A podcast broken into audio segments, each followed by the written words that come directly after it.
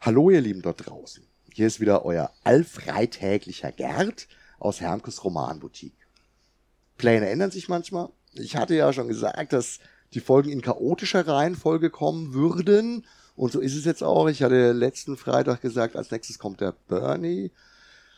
Ja, sieht jetzt im Moment ein bisschen anders aus, denn ich habe hier einen Gast bei mir, beziehungsweise stimmt nicht. Diesmal ist es genau andersrum. Ich bin nämlich zu Gast und ich freue mich sehr, in den heiligen Hallen sein zu dürfen. Ich habe vorhin schon echt mit ganz großen Augen über diese wundervolle Nerdwohnung geguckt. Entschuldigung, nimm es mir bitte nicht übel. Vielen es Dank. freut mich sehr, dass du da bist. Hallo Tom. Servus. Du bist eine neue Sicht auf die Dinge. In all den Autoschnipselfolgen, die wir schon aufgezeichnet haben, heute sind wir wieder bei Wieder laden so die Leute. Du bist eine von den Personen, die sehr spät erst zum Laden gestoßen sind. Im Gegensatz zu fast allen, mit denen ich bisher geredet habe, oder zu allen, mit denen ich bisher geredet Ja, habe, die teilweise ja definitiv. sogar Präladen waren und früh dazu gestoßen sind. Es freut mich tatsächlich nochmal eine ganz andere Sicht zu zeigen oder mit jemand drüber zu reden, der Mhm. eine eindeutig andere Sicht hat. Trotzdem hast du eine feste Verbindung zum Laden, deswegen finde ich es auch unglaublich wichtig und unheimlich schön, mit dir darüber zu reden. Ja, das freut mich. Wirklich ganz großartig. Cool. Du bist auf nahezu allen von unseren Veranstaltungen gewesen, ab dem Zeitpunkt, wo du dabei warst. Ja, das ist allerdings richtig.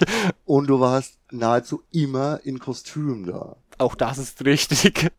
Ja. Da sind wir auch so bei der, bei der Hauptsache, um die sich's heute dreht. Cosplay. Cosplay, genau. Das ist eine Sache, mit der ich vom Laden aus in Würzburg das erste Mal in den 90ern in Berührung gekommen bin, über die T-Con damals. Mhm. Da war es auch fast nur Manga-Cosplay Ja. oder Anime-Cosplay und ein bisschen Game-Cosplay. Hm.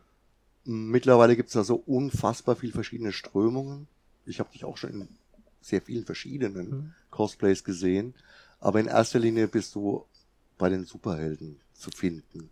Das Witzige an der Geschichte ist, dass der Auslöser dafür eigentlich auch euer Laden war.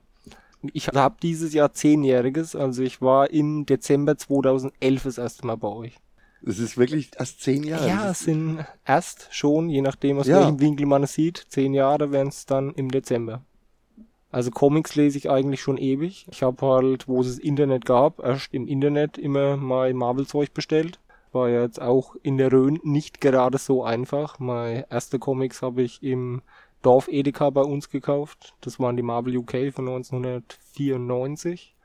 Da bin ich danach auf den Marvel-Zug aufgesprungen. Also seitdem bin ich besessen von Marvel, würde ich fast sagen, wie du ja weißt. Und irgendwann, als New 52 anging, hat ein Kumpel von mir aus dem Dorf, also mein ältester Freund eigentlich, den kenne ich seitdem ich neun bin, hat er plötzlich angefangen, oh, ich fange jetzt an Comics zu lesen und DC fängt da ja an und er will da jetzt voll einsteigen und er hat auch mal gegoogelt und da gibt's in Würzburg einen Comic-Shop. Also es gibt in Würzburg einen Comic-Shop. Ja, und da war schon der Tommy Krabweis und da rennen auch Leute in Kostümen rum. Und ich gesagt, echt, ist ja krass.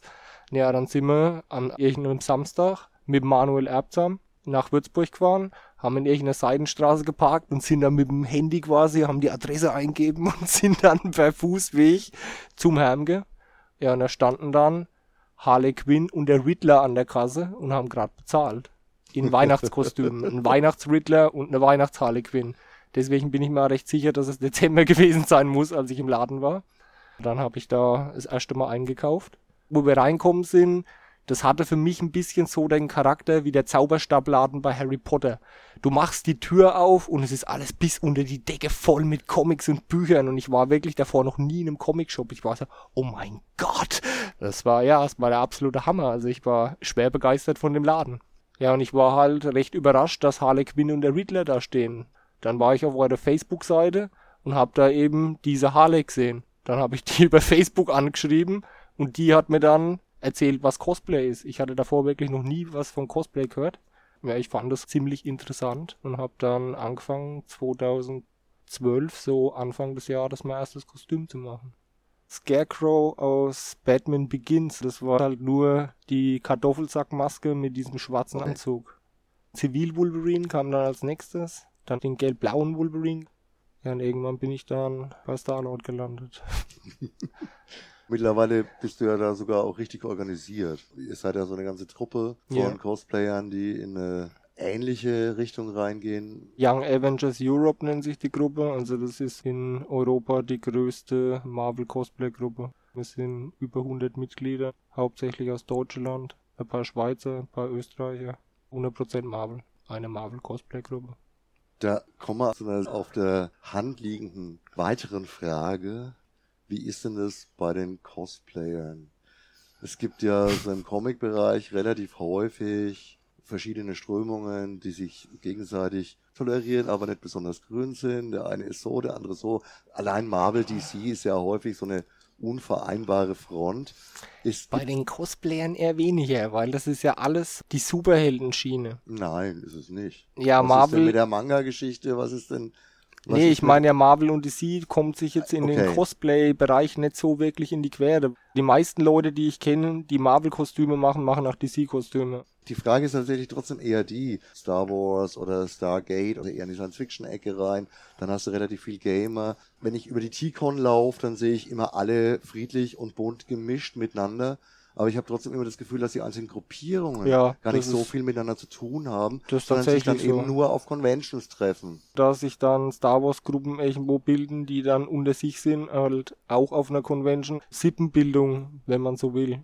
Ich kenne relativ wenig Leute, die da genreübergreifend, was also die Rena ist eine Ausnahme, die hat immer wieder genreübergreifend auch Sachen gemacht. Ja. Der Spaß kommt ja ursprünglich aus Japan und ist mit den Manga relativ. Jein. Es gab ja auch bei uns schon Star Wars, Star Trek. Sind es bei uns in Deutschland schon als Kostümdinge wesentlich länger vertreten als asiatische Manga-Cosplayer. Da gibt's Vereine, die machen schon seit den 80ern, frühen 90ern solche Geschichten. Aber es wird immer mit Manga. Der Begriff ist irgendwie damals entstanden. Der Begriff auf jeden Fall, aber die Tätigkeit an sich, damals hieß es in den Star Trek Gruppen immer Fancy Dress Costume, sowas in der Richtung, aber der Begriff Cosplay kommt dann wohl doch schon aus Japan, aber an sich das mit sich kostümieren, Kostüme nachbauen aus Film, Fernsehen oder irgendwas, also das gibt's bei uns auch schon, sag ich mal, in einem kleineren Rahmen, seit der 80er auf jeden Fall.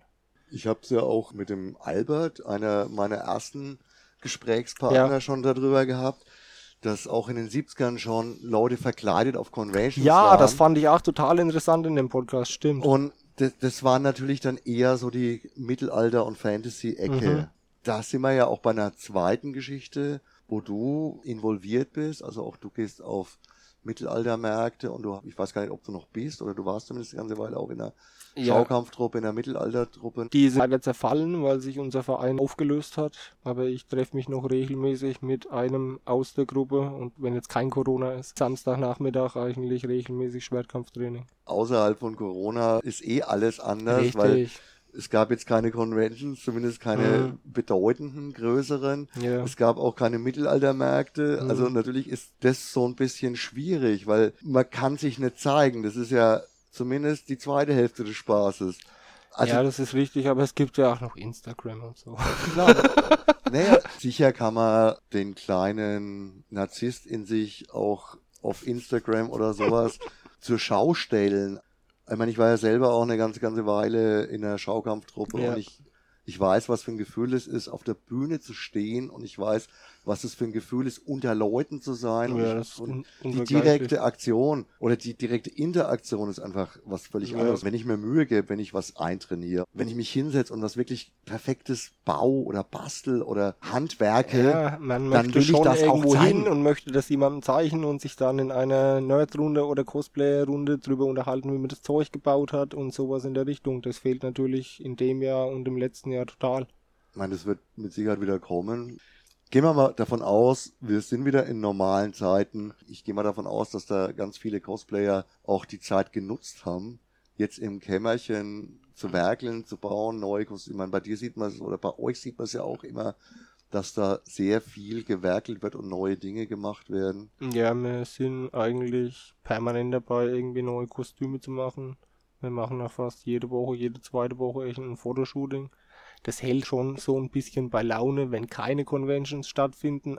Ist Ja, allgemein so in der Cosplay-Szene, glaube ich, im Moment gerade extrem, dass die Leute halt daheim für sich ein bisschen was bauen, aber die Gruppendynamik liegt halt brach. Der leere Laden ist auch was anderes, als wenn er erfüllt ist. Ja. Vor allem an Samstagen mit, Hm. mit vielen Leuten, die Richtig. Ladentalk machen. Ja, das fehlt uns allen so ungemein. Aber das ist halt jetzt mal so und wir werden es nicht wegdiskutieren können. Nee, ist richtig. Trotzdem, wenn ich deine Hobbyräume anschaue, also es ist immer ganz schwer, wie man das so sagt. Also andere Leute haben einen Keller, wo eine Eisenbahn steht und Mhm. da stecken sie alle Energie rein. Wenn ich jetzt hier, also ich habe den größten Teil der Wohnung gesehen und eigentlich lebt jeder Raum Comic, jeder Raum strahlt irgendwas mit Kostümen aus, sind auch Dioramen aufgebaut. Ich, ich weiß nicht, war das dann schon davor oder kam das dann auch erst so extrem in der Zeit? Also ich meine, zehn Jahre sind echt wenig. Also dafür, was ich hier alles rumstehen sehe, da Ich komme brauchst du mehr als Jahre zehn Jahre. zu, ich komm zehn Jahre zu dir. Und, und das Cosplay hat er erst so langsam Das angefangen. Cosplay hat 2012 angefangen, aber ich sag mal, also ich bin eigentlich ein Vollblut-Nerd, seitdem ich mit drei Jahren im Kindergarten mit He-Man in Berührung kam. Das war damals mein Auslöser. Der hat ein Schwert gehabt, da gab's Zauberer und Roboter und alles. Masters of the Universe war ja bunt gemischt. Dann Ja. bin ich über Masters an die ersten Comics, die mir dann meine Mutter noch vorgelesen hat, weil ich ja noch nicht lesen konnte. Also Comics habe ich auch schon immer gelesen. Sammeln habe ich dann Mitte der 90er angefangen, als dann X-Men bei uns richtig explodiert ist. Das war so mein Einstiegspunkt. Und das Basteln und das Handwerk. Gebastelt habe ich auch schon immer irgendwie. Figuren fand ich schon immer faszinierend, ging ja bei Masters los. Ich habe danach als Kind schon angefangen, wenn es eine Figur nicht gegeben hat, mir andere Figuren und Modellfarb zu holen und die dann so umzubauen, dass ich dann die passende Actionfigur habe. Ich habe mal ganze Zeit lang Warhammer Tabletop, Warhammer Fantasy gespielt. Da baust du ja auch da Dioramen und das Zeug.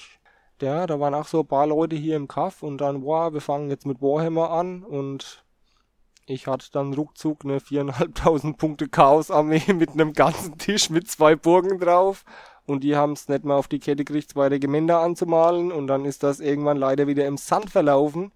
Und ich habe dann aus Geldnot und Zorn irgendwann meine ganzen Sachen bei Ebay verkauft, weil er eh keiner mit mir gezockt hat.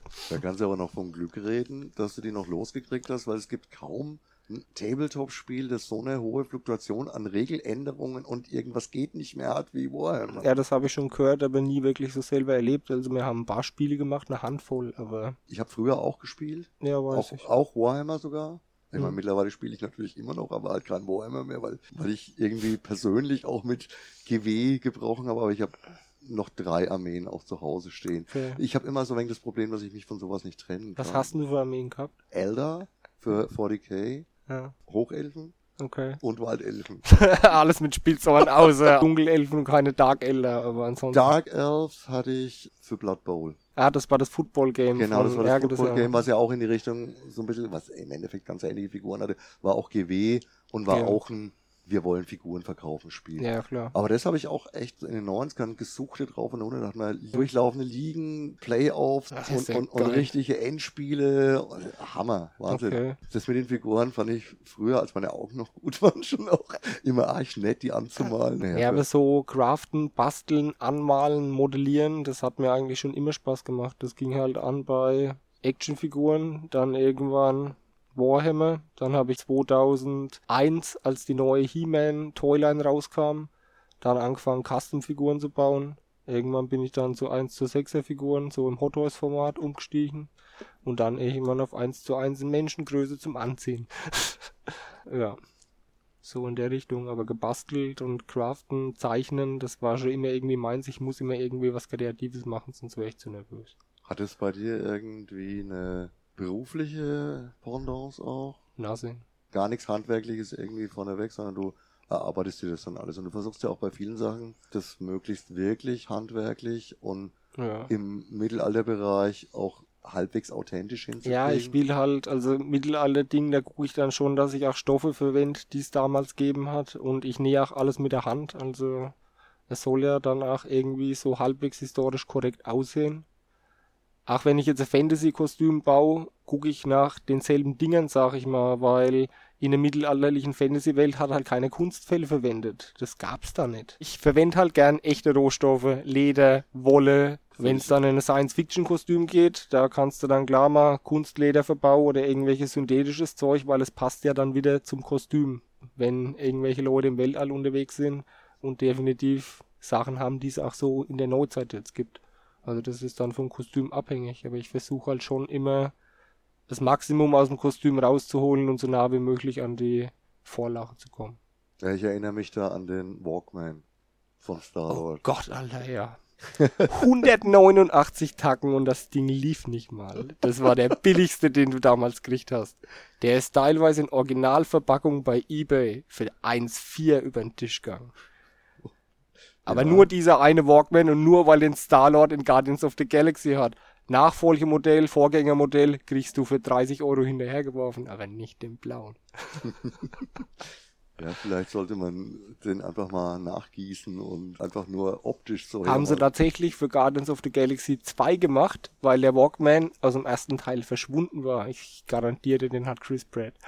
und der zweite war ein Abguss davon oder ein 3D-Druck, den sie dann gewettert und angemalt haben, weil der Original Walkman nicht mehr aufzufinden war. Danke, du hast mir gerade nochmal eine schöne, schöne Frage geliefert. 3D-Druck. Ja, Also auch da kriegst du ja ganz häufig mit, dass in vielen Bereichen jetzt gerade so im Modellbau oder auch im Cosplay immer wieder auch definitiv.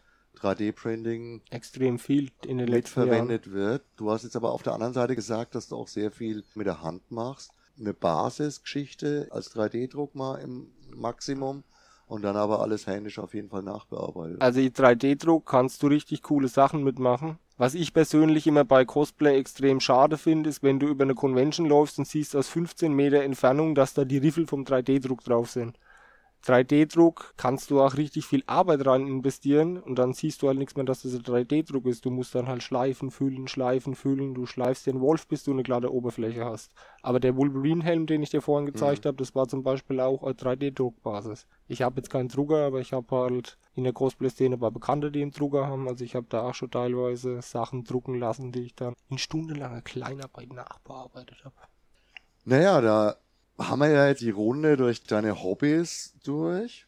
Und du hast vorhin auch ganz grob schon mal angerissen, dieses Schlüsselereignis mit dem Beginn im Laden, Dezember 11. Mhm. Mein erstes Mal, wo ich tatsächlich in einem Kostüm unterwegs war, war der Gratis Comic Tag 2012. Also da war ich das erste Mal im Kostüm bei euch eben als Scarecrow. Seither eigentlich auf nahezu jeder. Ich glaube, eine gab's mal, die Einmal- gerade parallel lief zur, zur Stuttgart, wir, oder? nee, zur RPC, Oder zur, RPC. zur letzten RPC, da hatten wir von den Young Avengers eben einen Stand und das war vor drei Jahren, glaube ich, war das. Aber ansonsten, Ansonsten ist es ja auch nicht so, da. dass du nur jetzt zu den großen Veranstaltungen Mhm. da bist, sondern du tauchst ja auch an Weihnachten auf. Äh, du tauchst, wenn ein Zeichner kommt auf, du Ja. tauchst, wenn Batman-Tag ist, obwohl da wirklich eigentlich gar nicht besonders viel ist bei uns im Normalfall. Und so weiter und so weiter. Und es ist ja schon auch eine tolle und nette Bereicherung für den Laden, weil mich. Farbe in einem Comicladen ist zwar an den Wänden, aber oft nicht unbedingt so vorm Laden, um den Laden rum. Und ich finde Cosplay einfach eine ganz, ganz schöne Sache. Und Ja, ist doch schön, dass ihr euch so freut. Ich liebe euren Laden, ich gehe sau gerne im Kostüm zu euch. so soll es Schon mal allein, wenn man vor dem Laden steht und die Leute im Bus dann immer so unglaublich gucken, wenn der Bus gegenüber von euch anhält. Also ich bin mir auch schon in den 80ern damit angefangen. Hm. Da war es manchmal schon echt krass, wenn du schon in Gewandung warst, weil alles hoppla hopp gehen musste und dann bist du nochmal schon in die Tankstelle zum Tabak holen gegangen. da habe ich Leute schon angeschaut wie, wie ein Vollpfosten. Aber Das ich, war hier aber so bis, also, bis die Leute wussten, was ich hier so mache, war das gang und gäbe, dass ich hier merkwürdig angeguckt worden bin, wenn ich Richtung euch unterwegs war, noch schnell Kippen an der Tankstelle holen, sowas in der Richtung. Das war bei uns, also, ja, ich, ist immer noch so. ich musste ja auch zu dir über die sieben Berge fahren und musste die sieben Zwerge fragen, wie ich dann dieses Haus finden kann. In ein Also ist kleines Dorf in der unbeugsamen Rhön. Es ist schon wirklich recht ländlich und da versteht man Ha. auch, dass bei dir das Ganze ein bisschen versetzt war. Ja, Also was die Leute so um Würzburg rum immer erzählt haben, dass es in den 70ern und in den 80ern noch alles schwer war, an Sachen ranzukommen. Also ich kann mir vorstellen, dass man, wenn man hier groß geworden ist, das auch in den 90ern noch relativ Ja schwierig klar, war. also ich war hier schon immer so der Freak und Außenseiter so ein bisschen, auch dass ich mit einer Nerd-Szene zu tun habe und richtig viele Menschen kenne. Das ist seitdem ich bei euch in den Laden gehe, dann mit Cosplay angefangen habe, dadurch angefangen habe auf Conventions zu gehen. Du triffst halt auf Conventions immer irgendwelche Leute, mit denen du ins Gespräch kommst und durch die Cosplay-Gruppen, in denen ich drin bin, das ging alles so los. Dass ich da wirklich, sage ich mal, einen Nerd-Freundeskreis und so Ansprechpartner mit denselben Interessen habe wie ich. Das ist erst so seit um die zehn Jahre. Früher die Clique, aus der auch der Manuel ist zum Beispiel, da waren wir zwei mit Comic lesen und Science Fiction, Fantasy, die Exoden. Das sind alles eher so, guck Fußball, unterhalt mich über Formel 1, die Schiene und mir waren da schon immer die Exoden in der Richtung. Du hast gesagt, du hast Zugang zu einem größeren Kreis gekriegt an solchen Leuten, aber gleichzeitig, und das finde ich eigentlich auch eine sehr lustige Sache, gleichzeitig hast du jemand anders bei uns im Laden, der schon Der ewig Lars. lang bei uns im Laden Der ist, Lars. zu einem spätberufenen Cosplayer gemacht. Also ich will jetzt den Lars nicht älter machen. Ja, der Lars ist Mitte 50 und Aber hat der wegen Lars- mir mehr oder weniger angefangen mit Cosplay, Genau, weil der er von den Kostümen so begeistert genau. war. Genau. Ja. Und Oder- das finde ich echt witzig, weil der dann auch völlig aufgegangen ist. Und Ja, der hat ja danach angefangen, das ganze Odin-Kostüm selber zu bauen und richtig lustig. Ja, der ist ja auch bei uns in der Gruppe drin, der hat auch einen goldenen Thron mit unserem Young Avengers Logo. Der steht auch drüben, den habe ich gebaut für die Gruppe. Ja. Und die zwei Wölfe und ja, da sitzt unser Allvater dann auf dem Thron und regiert die Kohlen. ja, ist schon Mhm. witzig, wie das mit dem Lars so langsam losging. Ja, die ganze Welt des Cosplays und der bunten Bilder. Ich hoffe mal, euch hat es heute Spaß gemacht, mal ein ganz anderes Thema angeschnitten zu bekommen. Mir hat es auf jeden Fall sau viel Spaß gemacht, mal mit einer ganz anderen Perspektive über den Laden zu reden. Danke dir dafür. Ja, immer gern. Danke euch fürs Zuhören. Wir hören uns nächsten Freitag mit Sicherheit wieder. Diesmal mache ich nicht nochmal den Fehler, dass ich sage, mit welchem Thema. Vielleicht ist es ja der Bernie. Vielleicht aber Sinne, nicht. in diesem Sinne, ciao, arrivederci, euer Gerd.